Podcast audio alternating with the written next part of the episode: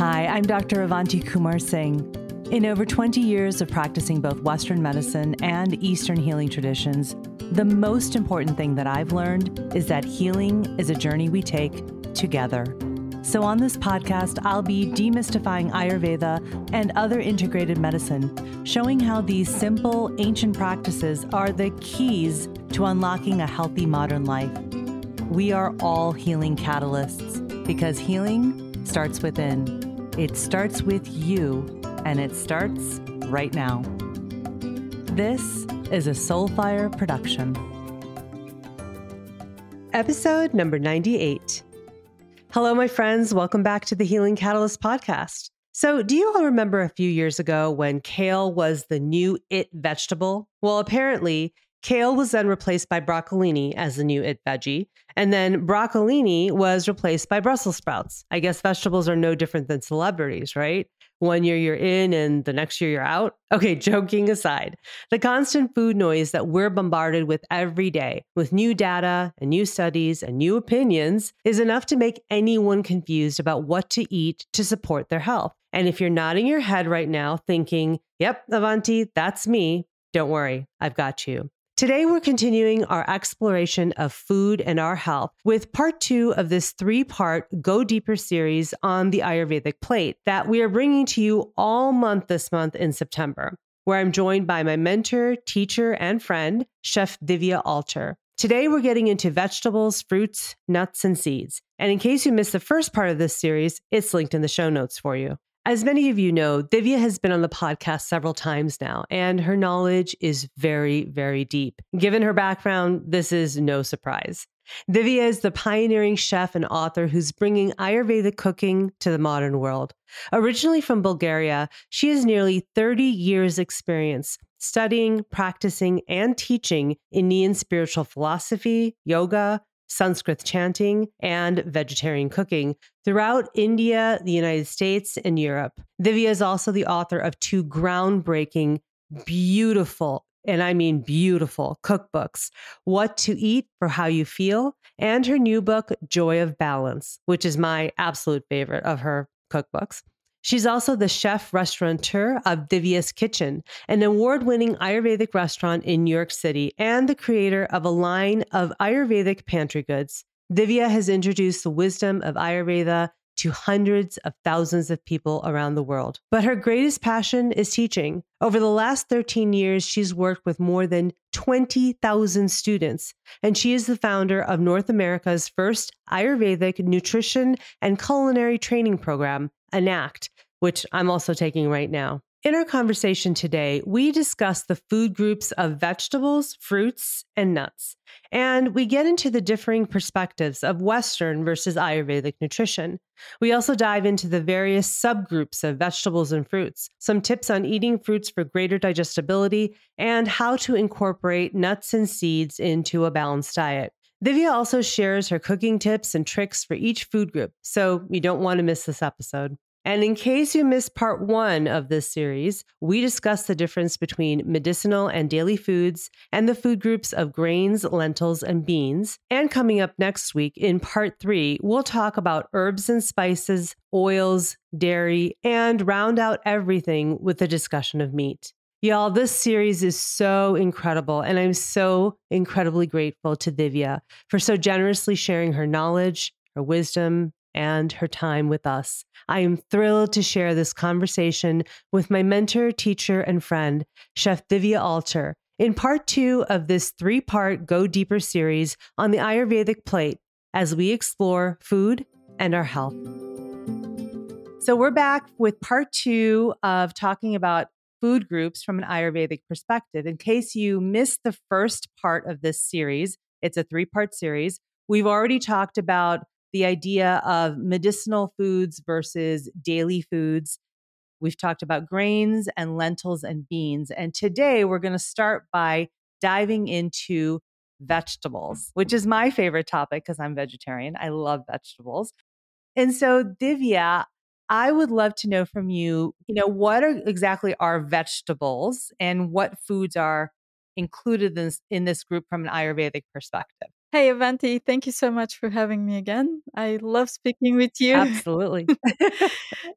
Sorry, I just jumped right into the yeah, topic. I know, but I, it's a wonderful topic because we hear so much about we, whether you're vegetarian or not, we all need to eat vegetables. Uh, and that's there not just in Ayurveda, but also in modern nutrition. Why? Because vegetables give us a lot of minerals, vitamins, fiber, like many different essential nutrients. And no matter what your diet is, we all need to have vegetables in in our diet.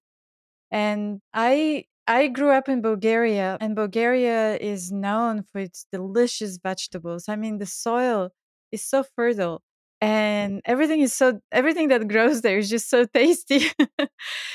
and and I grew up my family, we always had a even if it's just a small yard or small piece of land. My mom now has a 2 acre garden, but we always grew I grew up growing vegetables and it helped me to appreciate and not just eat eating vegetables but also how they grow and how much effort it takes to to grow vegetables and all other kinds of food so and also we will ferment vegetables for the winter or preserve them or dry them so there's so many things that you can do with vegetables and um yeah so i love talking about vegetables yeah i know i do too I know from an Ayurvedic perspective, there's a way that you can look at the different like groups of vegetables yes. within it.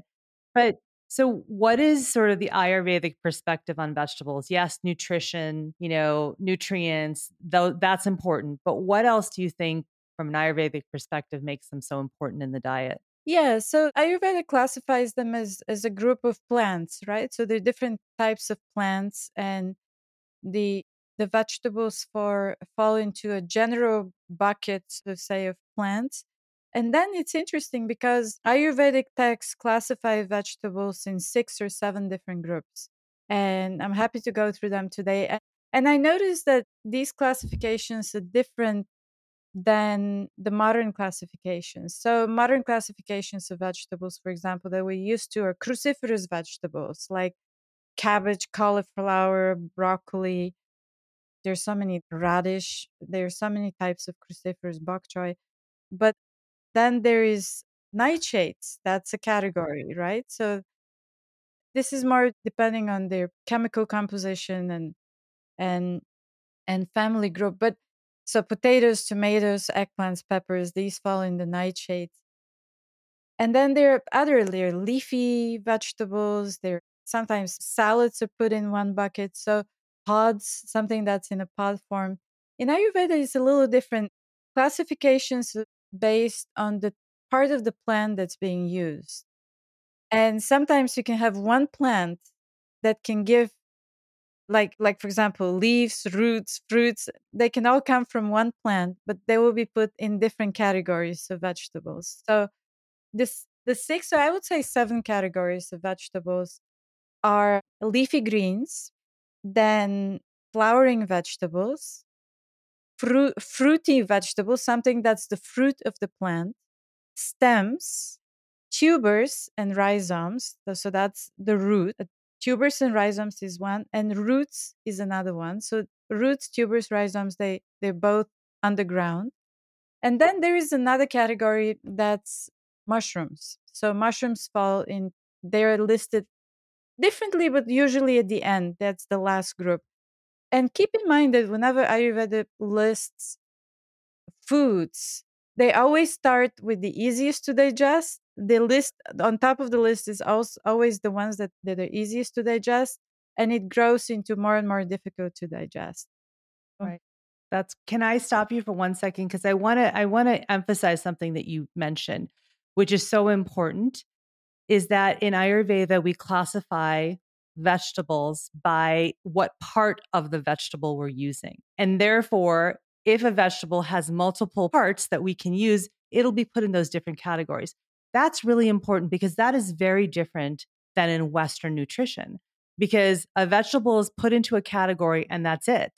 And so then it becomes a very much this is always good for you or always bad for you, depending on your body composition or sort of your your preferences, your allergies, whatever you want to call it, right? Your sensitivities. And so somebody might say, I can't take tomatoes ever. I can't take potatoes ever, mm-hmm. whatever it is, because they are a nightshade. However, and I'm just giving an example, right? There might be a part of the vegetable that you actually can tolerate that also might be good for you. So I think that that's a really important point you made because again, it comes back to this idea in Ayurveda that that nothing is good or bad. It's all about you, the person, your uh, composition, sort of your your prakriti, the the energetic composition that you were born with, whatever's going on for you, any imbalances that are happening, the time of year, the time of life. There's so many different things. And so it is very hard in Ayurveda to always say that this food is not good for me or this food is good for me. Yes. So I just wanted to emphasize that. I think that's a really, really important point. Yeah. Yeah. Thank you for highlighting this. Yes, because it's Mm, again and i see this i see that sometimes people who start kind of dabbling into the ayurveda i mean i'm still dabbling into ayurveda but but like when you first come in contact with ayurveda and you learn about the doshas vata pitta kapha and then you learn about how certain foods increase vata increase pitta increase kapha or the opposite decrease so then sometimes people they apply the same kind of modern nutrition mindsets to ayurveda and they say oh, so I have high vata or vata constitution, more on the airy type. So I will not eat cabbage and cauliflower till the rest of my life. And and and all of a sudden you you kind of it, and it has a psychological effect. All of a sudden you you're only thinking about the limitations of food and and recipes and it can become kind of first of all rigid you become very rigid in following ayurveda but also you can you can have cauliflower, but which part of the cauliflower? How do you prepare it? Uh, at what in what season and all that? And even if you have predominantly vata, you can still have cauliflower. So I explain this in my books and my master classes because I think that's a common misunderstanding for people getting mm-hmm. into Ayurveda. Yeah, which is also why I think this discussion, this three part series that we're doing on food groups, is so fascinating and so important because it does allow for a discussion that is different than Western nutrition. Again, this is another perspective, the Ayurvedic perspective. But what I find is that the Ayurvedic perspective is so, so forgiving in the way of it allows for so much movement. It allows for you to move with how you're feeling, what your imbalances are, the time of season, the time of life.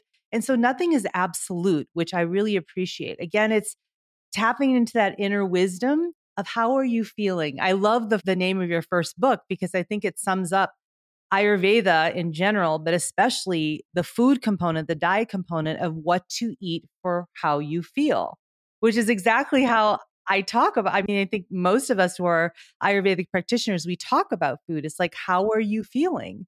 So I think that that's what is so fascinating about this discussion we're having about these different food groups, because it just gives you a different perspective and opens up your mind a little, you know, about how to think about these different food groups. Yeah, and it then may, it makes it easier for us to decide what to eat, right? because that can be mm-hmm. that can be a difficult task sometimes. It's like oh my god i don't know what to eat anymore.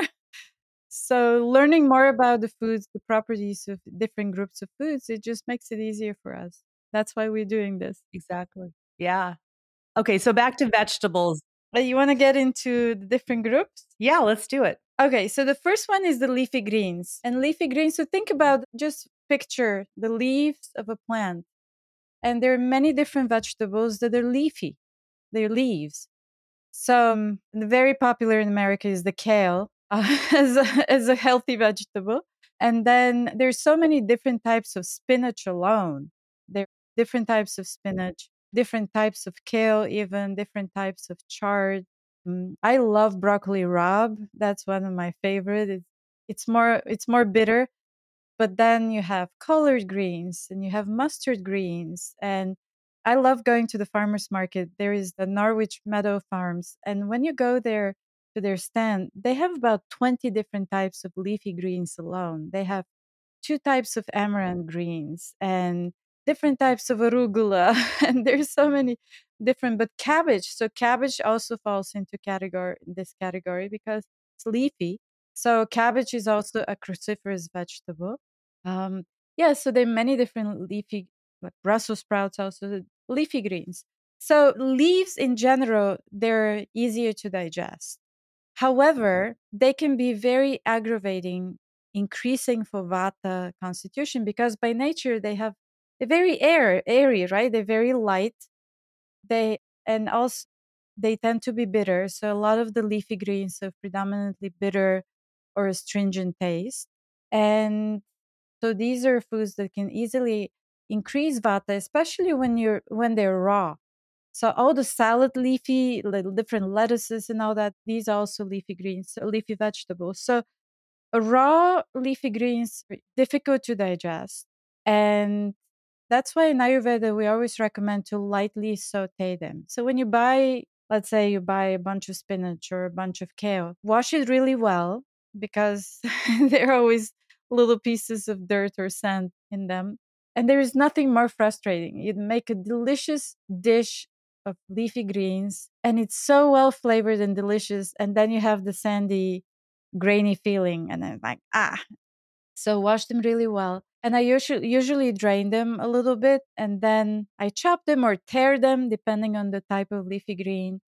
And then saute them in a little bit of olive oil or ghee. And just by sauteing them, there is there are different oxalates. I mean, you're the scientist and the chemist, Avanti. Maybe you can explain what the oxalates do. But in my experience also they they're just in raw leafy greens they're much higher and they cause a lot of agitation in the gut so uh, just by lightly sauteing them or you can add them to your khichdi at the end of cooking cook them that way then the leafy greens become much easier to digest. What's your experience with cooking leafy greens and or eating them versus eating them raw? Because there all these green smoothies and all that is very yeah. still popular.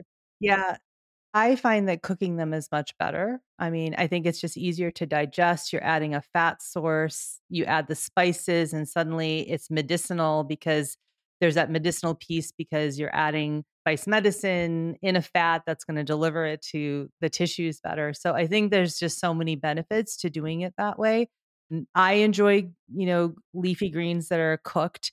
Uh, what I find interesting is that your definition, again, the Ayurvedic definition of leafy greens includes what we would call a cruciferous vegetable of cabbage or Brussels yeah. sprouts, right? And leafy greens includes not just the dark leafy greens, but also salad greens, right? They're all in the same category because they're the leaves. So I think it just expands how you look at leafy greens, right? Which which I think is really important. And are you and these are considered daily foods? In in general, leafy greens are daily foods, correct? Yes, yes. So Vaidya told me like we need to eat something green every day because it's they're rich in chlorophyll. Uh, and all these essential minerals and vitamins are just very important for us. And but he said just alternate the green. So in my first book, I have this really nice soup that I learned from Mishra we call it creamy green protein soup. And he said, like, this is really good for building the blood, like for anemia or just in general. It's a blood builder, this recipe. And it's also high in protein, so it's very satiating and it's delicious. But it's all green. I mean, it's so green. Your poop will be green the next day. but yeah, the exactly. But but the but so he said so you can you can make this even every day if you need it, but just change the greens. So alternate the greens. Don't eat the same green every day. And and just to come back to this, like having green, like raw green smoothies. Mm, and also, I mean, first of all, they're raw, very vata increasing. They're cold. Eat drink this first thing in the morning, especially on a cold day. You will feel so imbalanced. But and then the other problem with these smoothies is that it's such a mishmash of incompatible foods. You put a banana for sweetness and creaminess. You add, uh, I don't know what else they add to it, goji berries for whatever. And because you're thinking about the chemical components of the nutrients, you're not thinking about how they digest together. So a lot of people experience, they think, oh, wow, this is so nutritious. Yes, but you're not digesting it fully. You're getting bloated and gassy afterwards. Uh, and then, or it's giving you constipation or whatever. And then it means also you're not getting all the nutrients. So with leafy greens, the best way to absorb the nutrients and benefit from them is to cook them. Light, lightly cook them. They only take maximum five minutes. They cook so quickly. Right. Yeah. Yeah, as far as the green smoothies go, I know this is like a conversation in wellness that's going on all the time. You know, green smoothies, not smoothies. I think the perspective I have is the following is that has it has to be at the right time of year if you're going to do it at all. So it's not something you're doing in the winter in the colder months. It has to be in the warmer months. And you really have to be careful about what you're putting into them. Again, like you were mentioning, it can't be incompatible foods. So you need to make sure that you're not mixing fruits and vegetables, adding dairy, all these things, because those are all incompatible. So that would be the second thing. And then the third thing is is use them medicinally in the sense of like this is not something you're having every day all the time. You know, maybe if if there's some specific reason for a few days that you want to have that okay that's great have it Mm. And and notice how it works. Notice how your body responds. Notice how you feel. Yeah. right i was just about to say make sure you're very aware of how you're feeling and if you're not feeling well then that tells you you should probably back off of them if you're feeling great that's great it's helping you detox something but again you're not doing this for a long period of time you know we in western culture tend to hang on to something and think a little is good a lot is better Yeah. that is not the way ayurveda works so you know i'm not giving an exact exam like you know answer on the green smoothies because again i think it depends on the person what's going on with them but just become aware of what time of year what ingredients and how you feel and why you're using it Yes. Yeah. Um well thank you. Yeah, thank you for clarifying this. I still I wouldn't I wouldn't put spinach in my smoothie. I wouldn't have raw spinach. It's just like like it can lead to kidney stones if you eat a ton of it. But mm, yeah, I wouldn't I wouldn't risk it. I've done this before. I made it tasty, enjoyable, but it in the then it didn't it just didn't feel right. So yeah, sometimes we insist on doing the wrong thing just to learn the hard way. So that's okay too. it's part of the yeah part of the exactly journey. you're right you're gonna learn right and so yeah okay so what's the next category so we went through leafy vegetables now leaf leafy greens now So the next one is flowering vegetables. So when I say flowering, what comes to mind, Avanti? What comes to your mind? fennel is fennel a flowering is that The flower of the fennel that gives the fennel seeds, yes. so you, you would use that Okay. flower to make fermented cucumbers, you know, the the curs the Kirby's, the oh what was the English name for this? Mm. Yeah, the cultured cucumbers. are artichokes Artichokes, yes. Artichokes are a flowering Okay. vegetable. Yes. And if you Mhm. leave them to grow too long, they turn into these beautiful purple flowers. So, uh, yes, artichokes, but cauliflower. Cauliflower is considered a flowering vegetable. Broccoli is a, Ah, fla- a flowering vegetable. broccoli okay It has that florets. Um, Mhm. and then, of course, we Asian cultures they use banana flowers, um, and then the zucchini flowers are very popular in Italian cooking. And there are a lot of edible flowers like nasturtiums you can get easily, or uh, borage. I love I love the blue borage flowers or violets, and even marigolds can be edible. So jasmines, I have jasmine growing on my balcony, so I, I make jasmine water with it. I just Mhm. put put the flowers in the water and let let them sit for a few hours, and it's delightful. So uh, yeah, so these are these are flowers, but also more like vegetables, something that you can use in a meal. These are some of the few ones.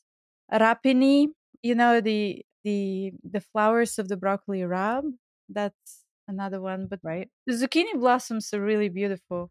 Mm, Mhm. I just don't like deep frying them like most people do. But but yeah, right and these are these are easier to digest because again we're starting with the top i i'm thinking of it as like you start at the top of the the plant and go down. And as you go down, they're harder to digest, is the way I think about it. Yeah, that's a really visual, good visual way to think about it. Yes. And also Right? when you think Just about the flowers, yes, but uh, yes, when you think about the flowers, a lot of the flowers turn into fruits, right? So, so the same plant, like a lot of people use zucchini blossoms because zucchini grows so fast, and sometimes you just have way too many zucchinis to eat and they spoil quickly. So I think in Italy, people just like, oh yeah, let's just pick the blossoms because before they turn into zucchinis, and and do something with them. In the West, especially, we don't use a lot of. I mean, yes, we use artichokes, broccoli, cauliflower. These are probably the most common flowering vegetables that we use. And again, I would also cook them. Well, nasturtium flowers you don't have to cook, but especially broccoli, cauliflower, artichokes. Again, broccoli, cauliflower, also cruciferous vegetables, very airy, very gassy. So cooking them diminishes those those this Yeah. irritation. Yeah. Right. Right. So that's so interesting because in Western nutrition, they're considered difficult to digest as cruciferous vegetables. But in Ayurvedic nutrition, if they're prepared correctly, they're considered easier to digest. Yes. Yes. And I don't think Yeah. artichokes were growing in in the lands of India when the sages wrote the Ayurvedic text. So artichokes are not mentioned in the Ayurvedic texts, but they're a fantastic vegetable. So again, they described the vegetables that were growing locally. And and also that's just a general principle, like use your local vegetables. Sometimes I'm curious, like the other day I went to the to an Asian market and Vaidya Mishra always spoke a lot about nagaimo. Nagaimo is a ty- type of tuber, a root vegetable, very common in Japan. He's like, yes, nagaimo is so good for you because it's a little slippery. It has those binding effects. And I was like, yeah, I've never really tasted nagaimo. Let me.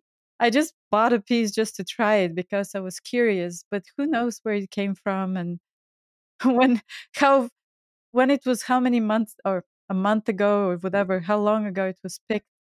So, in general, for health, it's always good to purchase freshly grown, like local vegetables, ideally from the farmer's market because they usually freshly picked. And um, most of them are locally, also organically grown. So, uh, yeah, that's that's one principle in terms of choosing vegetables. Sure, for sure. Okay, so let's move to the next uh, group of vegetables, which is stalk and stem vel- vegetables. Yeah, so that's the third third group, stalks and stems. So just imagine the parts of the plant that are stalks and stems. So, what comes to mind, Avanti? of all of those flowering vegetables. So broccoli stems. There's not really stems on cauliflower. There are little stems on cauliflower, I guess. yeah. Fennel, the the stalks of fennel. hmm Those are the things that come immediately. Bamboo is Yeah, bamboo a that stem? that could be. Yeah. Yes. Yeah, that could work. Okay. Bamboo shoots. Yes. Yeah. Like I'm thinking like rhubarb, you can I saw rhubarb at the Mm, market the other day. Uh, Yeah, and even like lotus stems, you know, that's like a delicacy in Asian cooking. Or even if you just, let's say you buy chard and you separate the leafy greens from the stems, which I usually do, and I would slice the stems thinly and saute them first and then add the leaves because the stems take a little longer to cook. So, yeah, these are some really good ideas. Chives and scallions, I mean, yeah. And what are stems good for from an Ayurvedic perspective, like for the body nutritionally? So it's interesting because they usually have some kind of detox effect. So e- even in macrobiotic cooking, they they're known. Like in spring, you can get fiddlehead ferns. Oh, I love that. They s- they're bi- they're bitter and a little astringent and a little slippery, but they're all kind of because they're mostly bitter and astringent. They have detox properties. It different vegetables would have different properties, but in general, they're used for their mm, yeah for their detoxification. right, to carry things. The way I think about that, I mean, having taken your course, is that I just picture that the stems transport things from the top to the bottom of the plant. And so they're moving things. So that's how I think about it, that they're helpful to move things in the body as well when, when you have them. Yeah, exactly. Like it's just a visual I have. No, no, but it's like asparagus, for example, is very diuretic and it Mhm. really helps the kidneys and it's uh, and with its astringent taste asparagus is kind of tridoshic it's not too astringent but it has that it has that property to move that's true yeah and by the way you know like when you buy asparagus you don't have to put it in the fridge you can just like really trim the bottoms of the spears maybe half an inch trim them and then just put them in a vase or glass of water or something and just a little bit of water like an inch not more than water and they will stay fresh for a few days so you don't have to refrigerate on your counter. Yep. cool.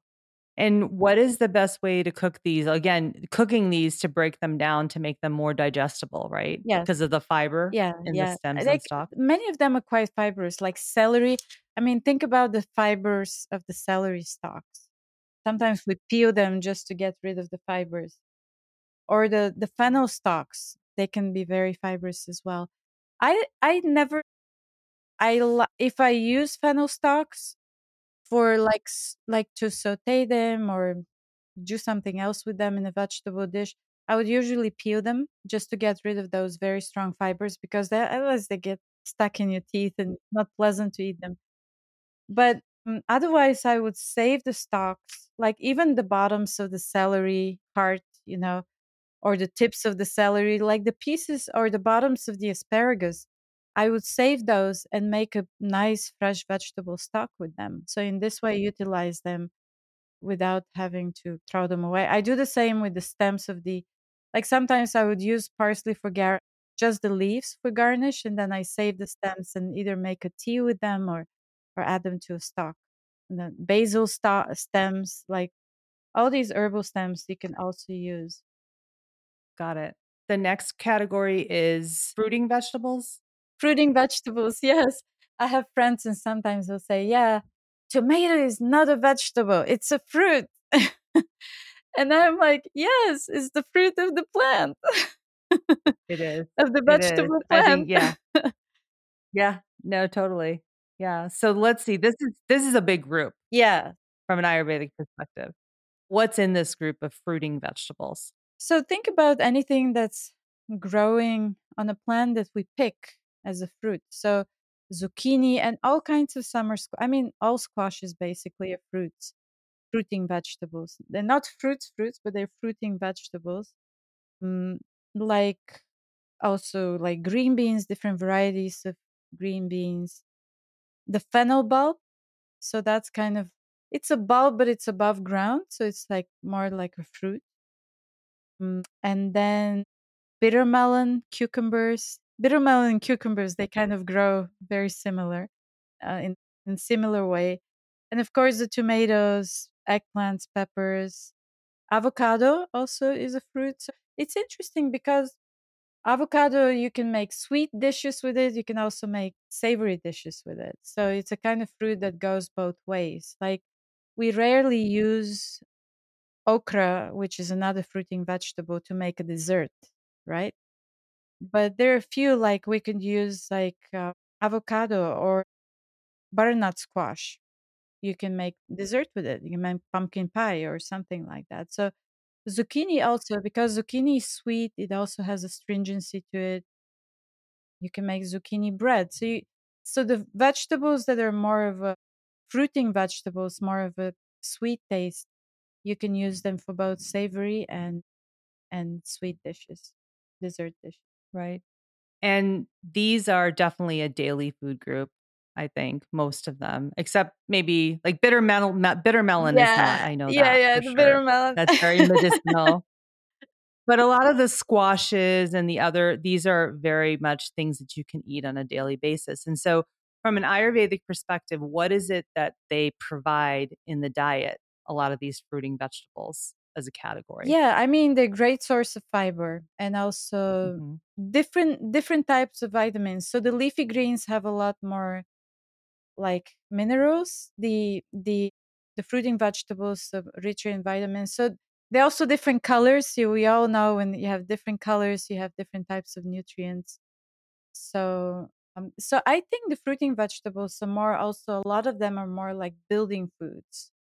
They they build the tissues in the in the body, especially the ones that are more of sweet taste like zucchini and all different types of squashes, winter squashes, summer squashes.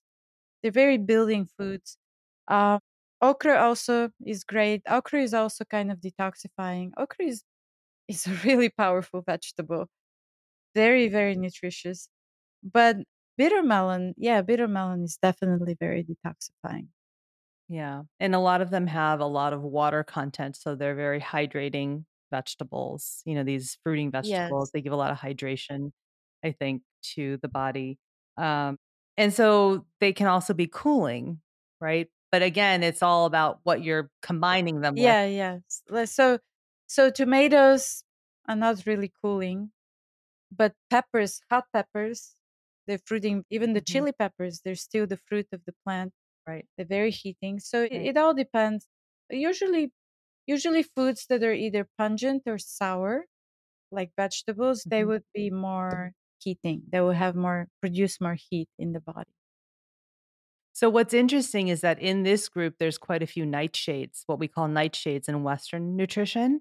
And, you know, nightshades have, there's all this talk about nightshades and how, you know, a lot of people shouldn't be eating nightshades or, so what's your perspective on that? Because this is part of the fruiting vegetables group. Yes, so eggplants, peppers, tomatoes, yes, they're nightshades. I grew up with them. I cook really amazing dishes with them. I stopped eating them, what was it, like 10 years ago, maybe a little more regularly eating them because I had really bad autoimmune disease and I had inflammation and pain all over my body. And then I learned about how nightshades, inflammatory foods, how, how they have neurotoxins, chemicals in them, like I'm not a chemist like you, but I I remember nicotine stuck with me because even even when you look at the eggplant plant and the tobacco plant, you can tell that they're the same. They're kind of cousins. Mm, So yeah, uh, so these chemicals in these vegetables can increase inflammation. So when you look at anti-inflammatory diets, they all recommend avoid, avoiding the nightshades. And I think the problem also is that people eat them all year round but if you eat them seasonally and not every day, and if you don't have chronic inflammation, that's okay. But if you have chronic inflammation or you're struggling with any kind of chronic disease, then I would suggest just try. Like, I felt a big difference after I stopped, and after a month, about a month, I felt a big difference of like, I felt a much more relief with my inflammatory response. So, uh, but I have to confess, it's tomato season now. You go, you go, Exactly. you go to the market and they have these really ripe, Yeah. oh, heirloom pink sweet Yes. tomatoes. I buy Mhm. them and I eat them once a week when they're in season, and I really enjoy them because I grew up with them. Right. And so I love what you just said. It's such a beautiful point because, again, yes, nightshades are more inflammatory. They are. But again, it's considering what is going on with you. What's your disposition? What imbalances? What is going on with you? Chronic inflammation. Okay. So then I'm not going to eat them.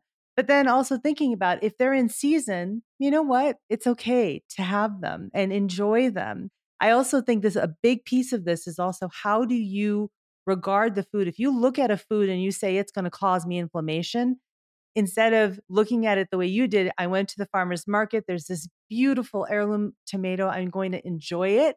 I don't believe that it will cause inflammation if you eat it once a week or even twice a week during the summer in, in the in the height of the season. Yeah, yeah. I mean, if you're in good, yes, of course. If you're in good health, yes. But if you have really bad arthritis and all that, the tomato, you'll be in pain the next day, no matter how much you enjoy it. So again, check in to see where you're at. And I know that some people like my mom, I love my mom so much, and she grows the most delicious tomatoes in her garden. And then she cans them. She makes tomato sauce for the winter. Like she makes all these things with like dips and things for the winter with the eggplants and peppers and tomatoes in her garden, and they're delicious. But and she has really bad arthritis, but I can't tell her she can't stop eating them. It's just she's been eating them her whole life, and and it's something that she cannot change. And I'm like, that's okay. Let me give you a cream for you for your joints or something just to relieve the pain. It's not going to go away, but at least it will relieve you. Um, so you just have to see where you're at. Yeah, where you're at and what your goal, what your health goals are, like that. Okay, so the next group, we're going deeper. We're going underground now. Yes, So- we are. Yeah, so this group is tubers, rhizomes, and roots, Yeah. right? So the three kinds of root vegetables. Yes, and they can get really confusing. So it's like which one is a tuber, which one is a rhizome, which one is a root. And uh, these are like subcategories of root vegetables and depends on the distinction is according to how they grow. So tubers they grow like many pieces in one. So so it's like think about potatoes. If you ever uprooted a potato plant, you will see that there are many potatoes under growing under one plant. So that's a tuber. Sweet potatoes grow like that. Uh, taro root, my substitute for potato. Jicama grows like that, or sunchokes, like the Jerusalem artichoke. Um, so these are tubers. So you think about one plant, many many pieces of vegetables. So these are so it's always good to peel those. They're obviously they're they're more seasonal in the winter. Also because they're heavier. So see, I mean nature is so perfect. Roots are heavier to digest if you compare them to leaves. So and they re- usually a lot of the roots are harvested toward the end of summer and they're easily stored through the cold season, through the winter when you store them properly. So, and in the winter, we tend to have stronger digestive fire because that's how the body works. When it's cold outside, our body produces more heat, digestive fire. So they kind of ground us. When it's cold, we need something heavier, something to ground us. And that's what root vegetables do. And you might notice that you crave sweet potatoes a lot more or you enjoy them a lot more in the fall and winter than in in spring and summer. Definitely. I definitely do. Yeah, yeah. And they're not I mean, yeah, they're also more seasonal than in terms of Mhm. when we harvest them. And then rhizomes, so the rhizomes grow they grow shoots but they grow horizontally. So imagine like a ginger root. It will I don't know how to explain it. It's, it's one root, but it has different shoots. They're all connected to the base of the root. And you can actually buy fresh ginger with the stems and the leaves at the farmers market in New York City right now. And it, I love this. This fresh ginger is so supple and delicious. And, and then turmeric, turmeric grows that way too. It's a rhizome. The, the lotus root uh, grows that way. So galangal used in Asian cooking. So these are some rhizome ideas. They're very strong. Rhizomes are very strong. They're very medicinal. That's why we use them more like a spice for flavor. We don't make dish with the main ingredient being ginger. it's so so that's the rhizomes. And then the roots, it's easy to remember the root is one root per plant unlike the tubers, which are many roots per plant. So think about carrots or beets. You just pick it and you just have one piece of vegetable per plant. Um, rutabaga, you know, all these different parsnips, turnips, celery root, the different types of radishes, they're all there. And and radish, for example, like daikon radish is very highly regarded in Ayurveda the thin, smaller varieties are best. So don't leave the daikon radish grow so much that it becomes really fat. That's that will imbalance all energies in your body. But the the thin daikon radish is a balancing for every every body type. But also, you know, the text describe the leaves of the daikon radish. Muli, muli is called in Hindi. The leaves are extremely delicious and medicinal. So when I buy uh, not just the daikon radish, the red radishes, you know, when I buy a bunch of radishes, no matter what the variety is, I separate the greens and I rinse them and I drain them really well, maybe wrap them in paper towel or something, keep them separately because they spoil quickly. And I if I either use them right away or I cook them I don't throw out the radish greens as well. So the beet greens also beet greens are extremely nutritious. Don't throw them out. Parsnip greens, you can totally cook those too. But don't cook potato greens, please, or tomato greens. These are quite toxic actually. Right. Yeah. It's funny that you talked about daikon radish, muli. We, when I was little, my mom and dad had a garden behind our house and they grew muli, zucchini, and tomatoes. And, and, uh, I always get the Hindi names and the English names, so I have to switch back and forth. Dhania, which is Mhm. cilantro, and mint. Yes. Those were the five things that they grew because they grew really like just abundantly. But I remember when I was younger, I didn't like muli because it's a strong radish taste to it. But it was like my parents enjoyed it so much. So I, I have memories of, of the daikon radish growing up. Okay, so that is all of the that's all of the vegetable groups, correct? Yeah. So, I mean, let's talk a little bit about mushrooms because I get a I don't know about you. I get a lot of questions about mushrooms. Yes, I do too. So, mushrooms are listed as the last category in some texts. And mm, so they consider the hardest to digest, really heavy to digest. I mean, just think about the texture of the mushroom mm, and also the way it grows. So, it, because it grows, it's like a fungi, like a fungi, you know, grows in dark places, usually not very clean places. So it's not considered like a sattvic vegetable in the sense that raises the consciousness. So it's kind of mushrooms are usually recommended more medicinally, just like they're used in Chinese medicine. Uh, and there are different types of so many different types of mushrooms. But uh, in general, the white type of mushroom is listed in Ayurveda as the best. So from what was growing in the area, the mushrooms that they study in the area back then, they say they say the white ones are the best, but still they they're like the heaviest type of vegetable to digest. Notice also like I sometimes will eat something with a mushroom, especially if we're traveling and I don't have a lot of vegetarian options. And usually in a restaurant, they would have put mushrooms in vegetarian options because it's kind of it gives nice texture, it has beautiful flavor, but I always notice how I get this like dull sensation in my stomach because I feel, wow, this is really heavy. Takes a while to digest it.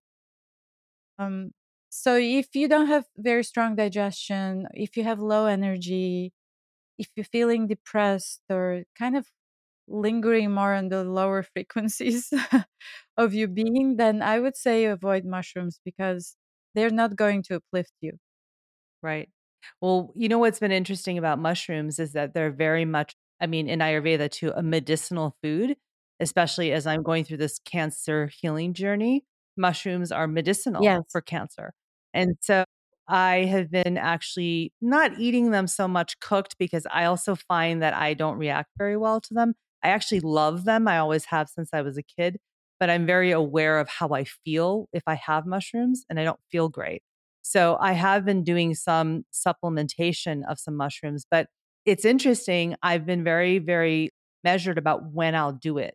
So I'm not just doing it blanket throughout my whole treatment. I did it very specifically during uh, the time of chemotherapy and then I was off of it. I'm doing it very very specifically right now during time of radiation. I'll do it for 3 weeks and then I'll get off of it because I know it's medicinal for cancer, but it also doesn't make me feel well. Mm. So it's it's been an interesting journey that way Yeah, yeah, yeah. for So me. you see, they're there to help you in this way. Exactly. So, I mean, I would say if you have like weak digestion, which happens during cancer treatments, you can also get the medicinal benefits just by by cooking them and then just drinking the water.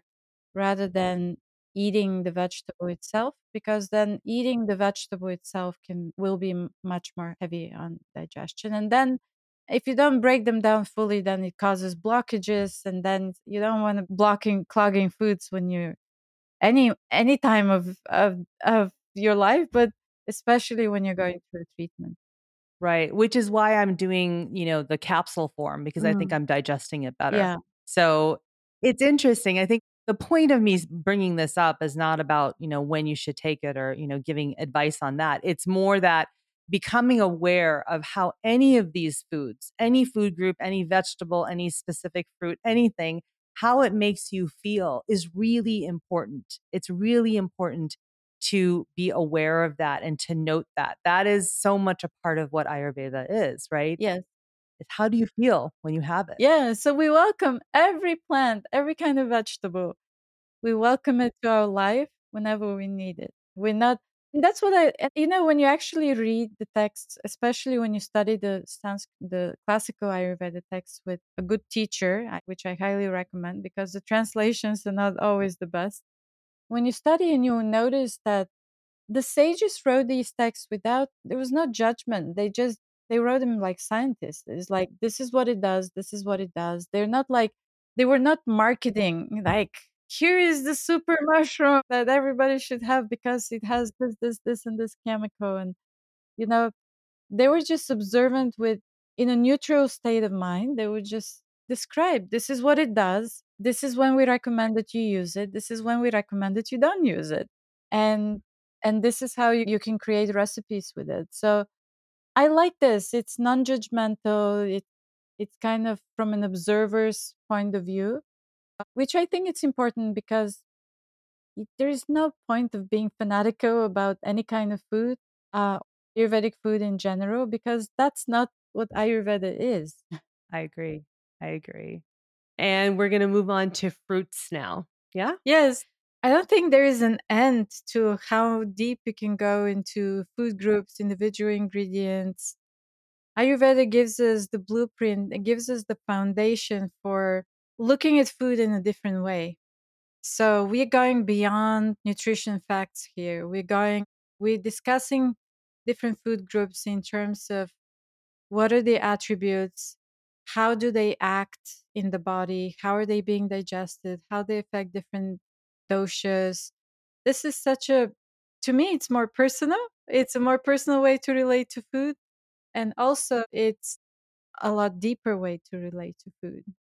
Yes, absolutely. And it's it's personal, but at the same time, it's so all encompassing in the sense that so many of the things that we talk about you can apply to so many people right in general like and we're talking about many specifics but we're also talking about some general things to think about and again adding this different perspective and added perspective through the lens of ayurveda of these food groups. So it's a very different perspective in many ways from a western perspective and it's something that you have to sort of take a little time to consider but once you start to look at food in this way, it changes everything. It's been profound for me, you know, on my whole journey, but especially during the culinary and nutrition training that I've been with you, because I'm getting a deeper understanding of this idea of balancing, right? And balancing in so many different ways that you can do it. It's not just the qualities, it's not just the metabolic properties, but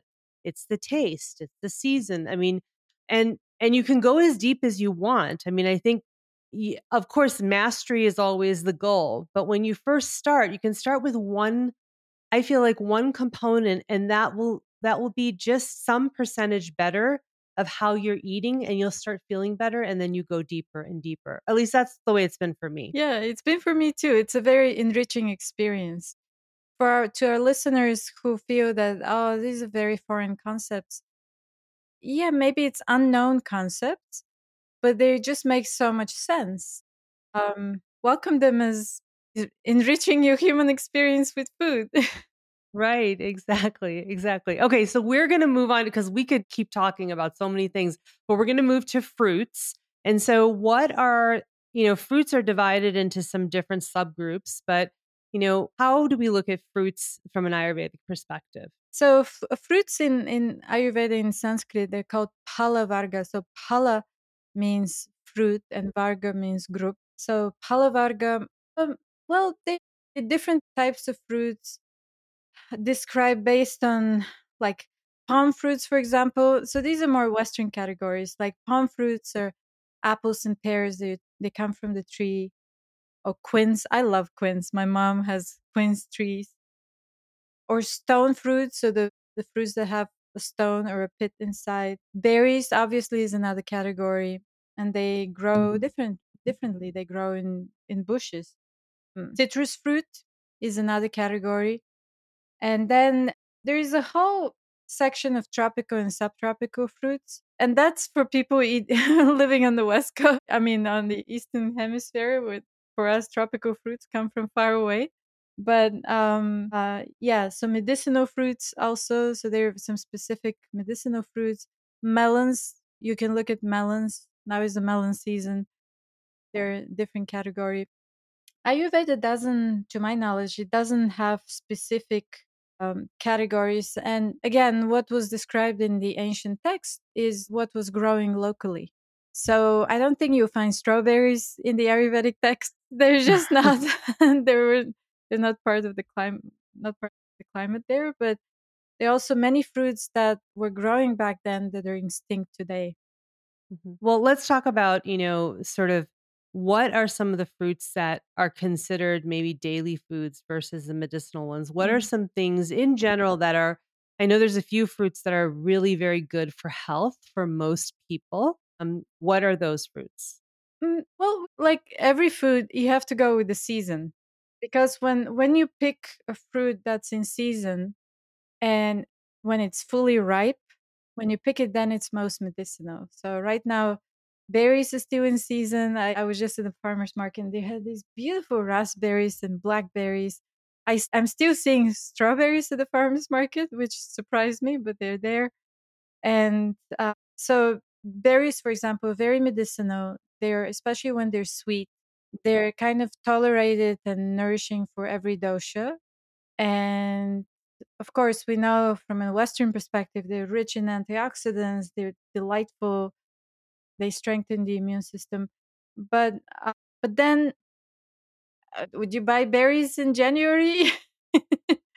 No. Uh, I I sometimes I love berries, and sometimes I'll buy a pack of raspberries in the middle of January, and they tell you they're coming from somewhere in South America, and they just don't have that taste. They don't have the same taste and flavor as they have them in when they're in season in the summer.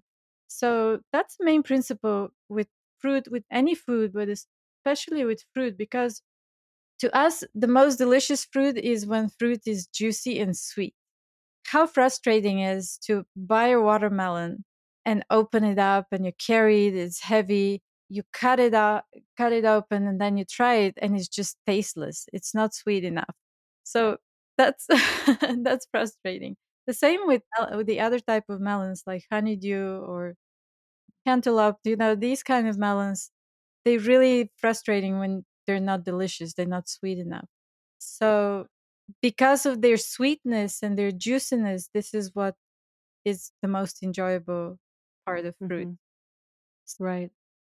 And what would you say are some general guidelines on how to on how to eat fruits? Because, you know, in Ayurveda, the perspective on food is not just the food and all of its qualities and metabolic, you know, heating versus cooling properties and the taste and all those things.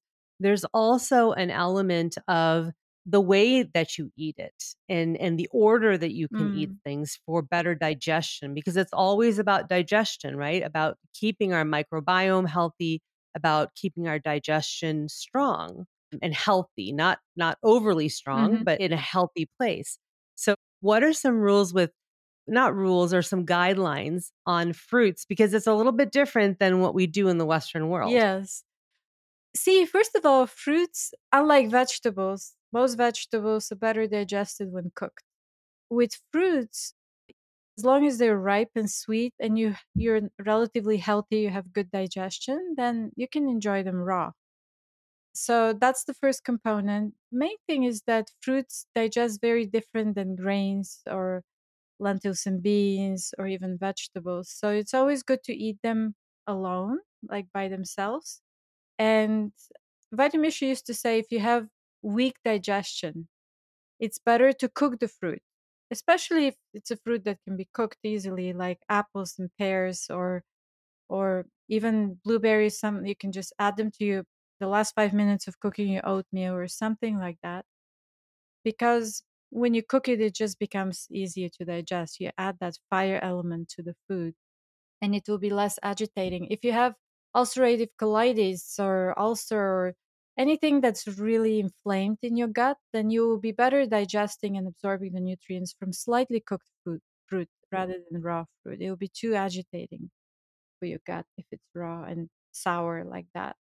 But the other thing is just to, so yes, eat them alone, especially melons. I have to tell you, in, in Bulgaria, people love eating watermelon with feta cheese. And I'm guilty of that. I used to eat it. My whole family loves this combo.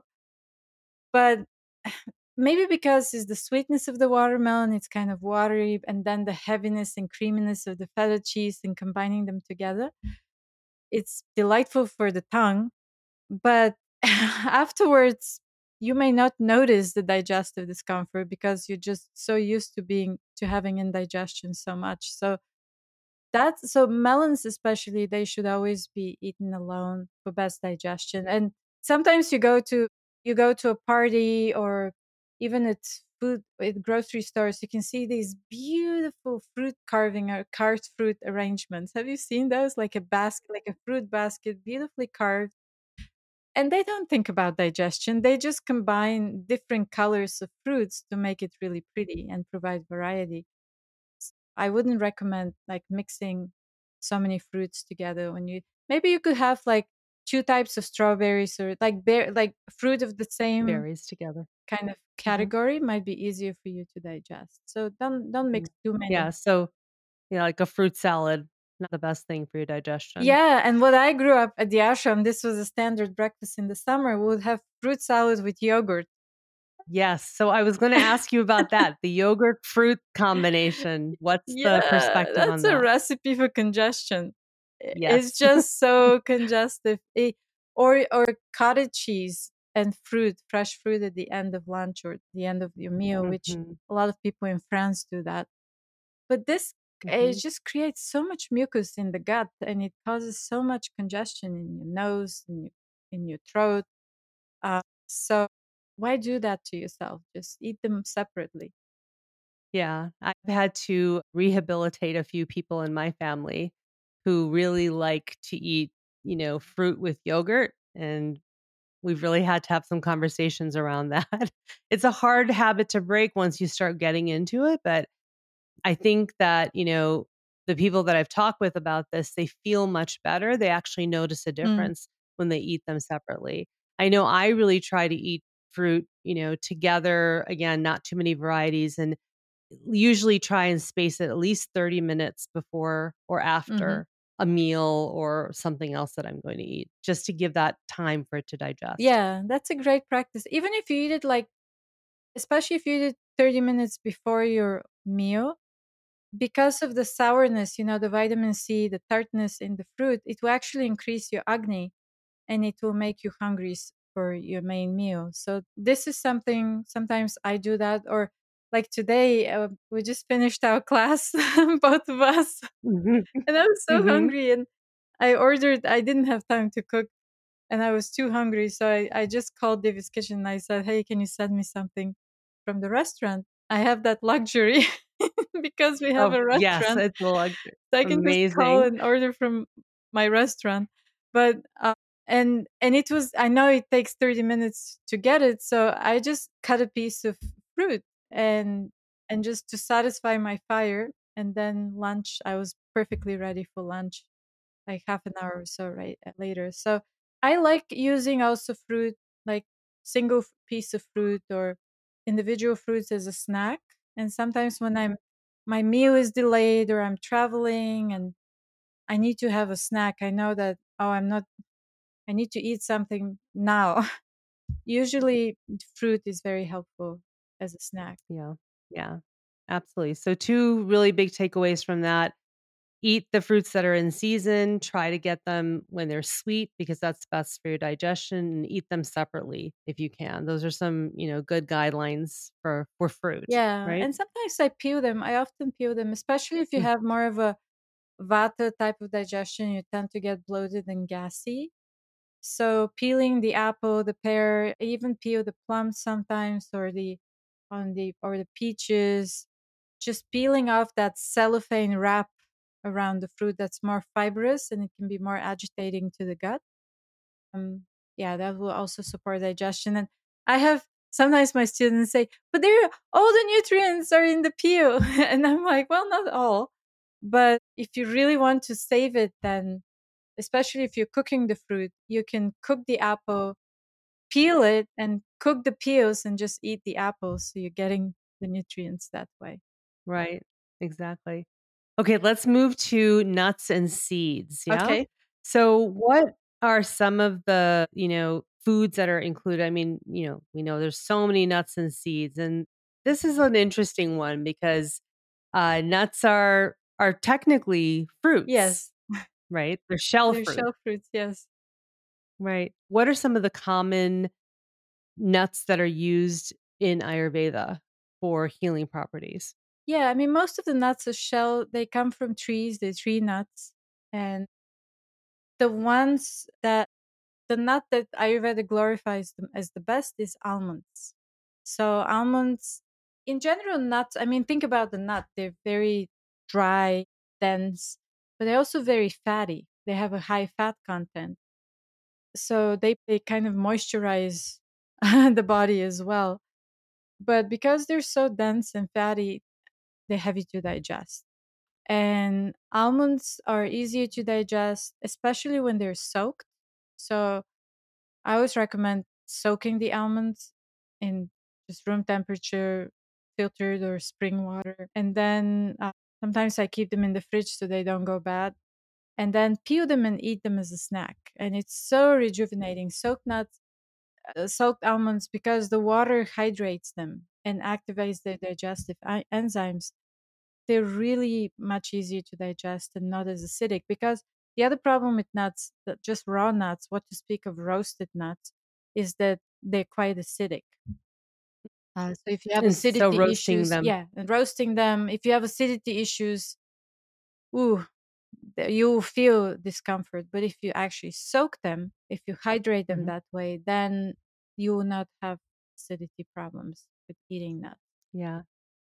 So, one thing that it's bringing up for me is a memory of, you know, when I was young, my grandfather, when he would come from India, he would soak five almonds in a little katori, a little bowl with fresh water every night for me and my sister. And he would peel them in the morning and then have us eat it as a brain food. And it's a it's a really sweet memory that I have, but I, you know, I have been doing that actually through this cancer journey. I've been eating 5 almonds peeled and it just brings back those memories. And I know so many of my friends who are South Asian had grandparents or parents who did the same thing. so the soaked almonds thing is like something that many of our families do every morning. We just take 5 before we would go to school or to work. Wow, what So, what an expression of love! Like to peel Mhm. to peel soaked nuts for somebody. I do that for my I husband every morning too. He Oh, really enjoys it. He he enjoys them savory, so like a pinch of salt, small pinch of salt, and then a little bit of olive oil. He he has very Mhm, high pitta, high agni, so he's always on fire. So the soaked almonds with the olive oil really pacify his excessive hunger. And mhm. yeah, it's a great brain food. Did your mom eat soaked almonds when she was pregnant? with I don't know, I'll have to ask her. She probably did, I'm sure. because that I'm sure yeah, did. that's a really good pregnant food during pregnancy. It really helps the baby develop properly. And also, they say in India, if the mother eats soaked almonds during pregnancy, her child will have these beautiful almond shaped eyes. This is just a little folklore, but it's Yeah. sweet. It, it's personal. it's very sweet, it's very sweet. The other question I had about nuts for you is cashews. You know, we in vegetarian cooking, in vegan cooking, there's a lot of use of Mm. cashews for making creams and milks or Cheeses, like to yeah. to create, you know, thicken something. What's the perspective on cashews? Yeah, well, cashews are one of the heaviest nuts to digest, first of all. They're Mhm. much easier when you soak them.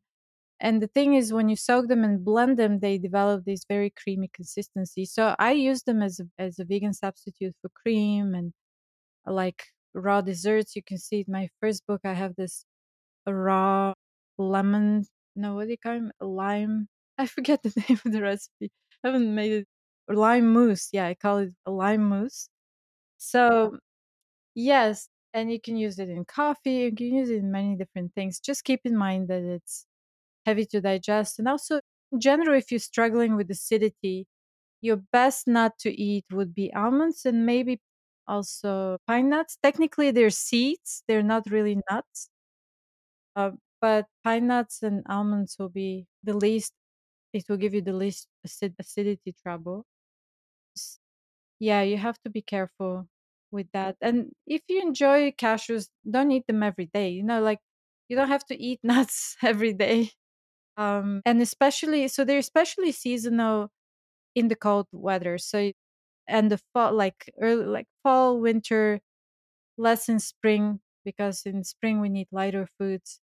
But because they're heavy, they're best digested in the cold weather. And also, you can see, I mean, when do you harvest them? I remember my grandparents because they had walnut trees and hazelnut trees, and and I would watch them. So they would harvest the nuts around this time, and then which is kind of mid September, and then they will preserve them and keep them mm-hmm. for the winter because in the winter we don't have access to a lot of fresh fruit in the northern hemisphere so dry fruit and nuts more seasonal, and that's when traditionally we use them more in the winter.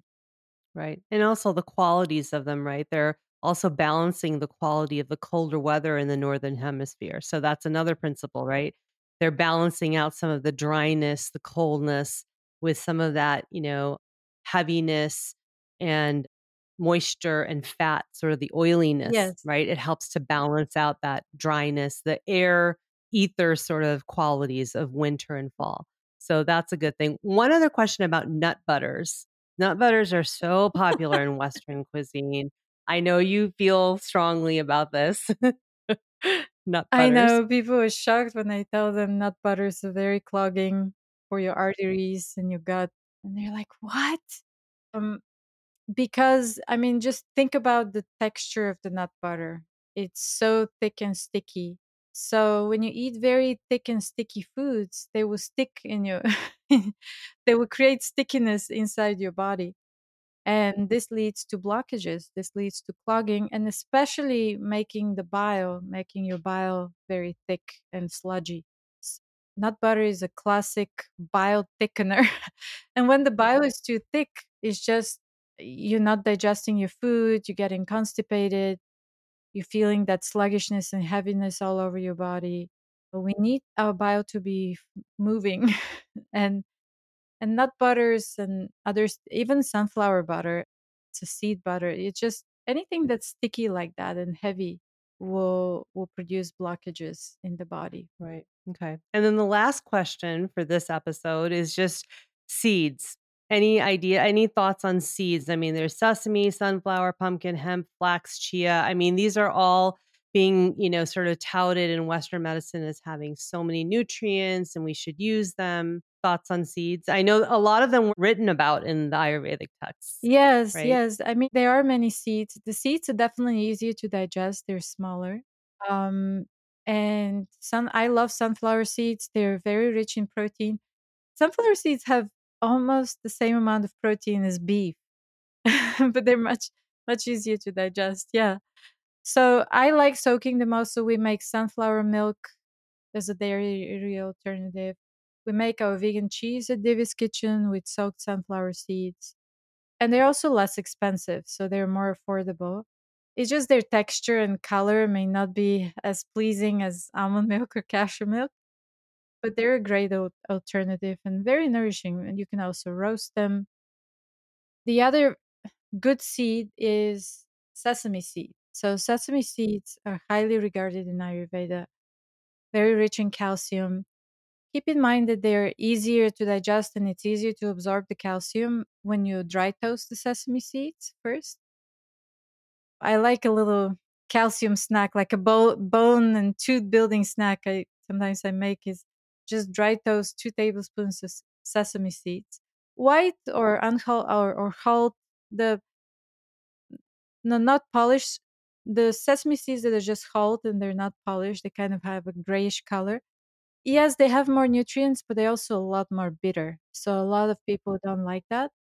And the white sesame seeds are just more pleasant as a culinary experience, uh, especially if you're serving them to people who are not 100% committed to eating healthy and they can tolerate the bitter. So, white two tablespoons white sesame seeds, toast them in a pan, dry pan on low heat until they kind of become a little rosy, like light tan color. They become a little more oily and bigger. You have to do this slowly. And then let them cool and add a teaspoon of honey. And this is a really quick mm. dessert that will it sounds it's delicious. delicious. It will not in- increase your yeah. blood sugar, but it also, if you eat it and chew the seeds really well, it will mm-hmm. help to build, build bone tissue. Okay, that's amazing. I, I just wanted. I mean, they're flax seeds, chia seeds, hemp seeds, very much used mm-hmm. in, and pumpkin seeds, of course, very much used, especially in vegan cuisine. I'm not a big fan of them. Vaidya always told me, my teacher, Vaidya always told me pumpkin seeds are more clogging, so they can produce clogging in the body. And something about flax seeds, because yes, they have the omegas and this and that, the good fiber, but they actually extremely heating. They produce a lot of heat in the liver and the spleen. Vaidya always told us don't don't use them regularly. Only use them as medicine. Don't mm. use them regularly in your regular cooking because it will produce too much heat in your body. Okay, got it. Got it that's we've we've covered a lot. We've done vegetables, we've done fruits, nuts and seeds in this part 2 of our food series of our Ayurvedic perspective on food groups. So we're going to stop our conversation and then we'll continue it next week for part 3 in which we'll get into dairy, herbs, spices, oils and a little bit of a conversation around meat to round out the discussion. Divya, Thank you, as always, for all of your beautiful knowledge and wisdom. It's priceless to me and so many people. And I just, I'm so grateful to you for your generosity of time and energy and wisdom and knowledge. So thank you for doing this with me, Divya. So kind of you, Avanti. Thank you. It's by definitely not my knowledge. I'm just repeating what I've learned. And I'm also very grateful to uh, to to all my teachers that continue to teach me and so that I can share with others as well. So priceless, very sacred knowledge of Ayurveda that benefits all of yes. us. So thank you. yes, thank you. Thanks again for listening to The Healing Catalyst. If you love what you heard, please hit follow and pass it along to a friend. And if you're feeling really inspired, please rate and review so that others can find this podcast more easily. To learn more, head to avantikumarsingh.com. And to connect with me directly, find me on Instagram at Avanti Kumar Singh. I'll be back next week and hope that you will be too. Until then, remember, with the right catalyst, you have the power to activate your own healing because healing starts within.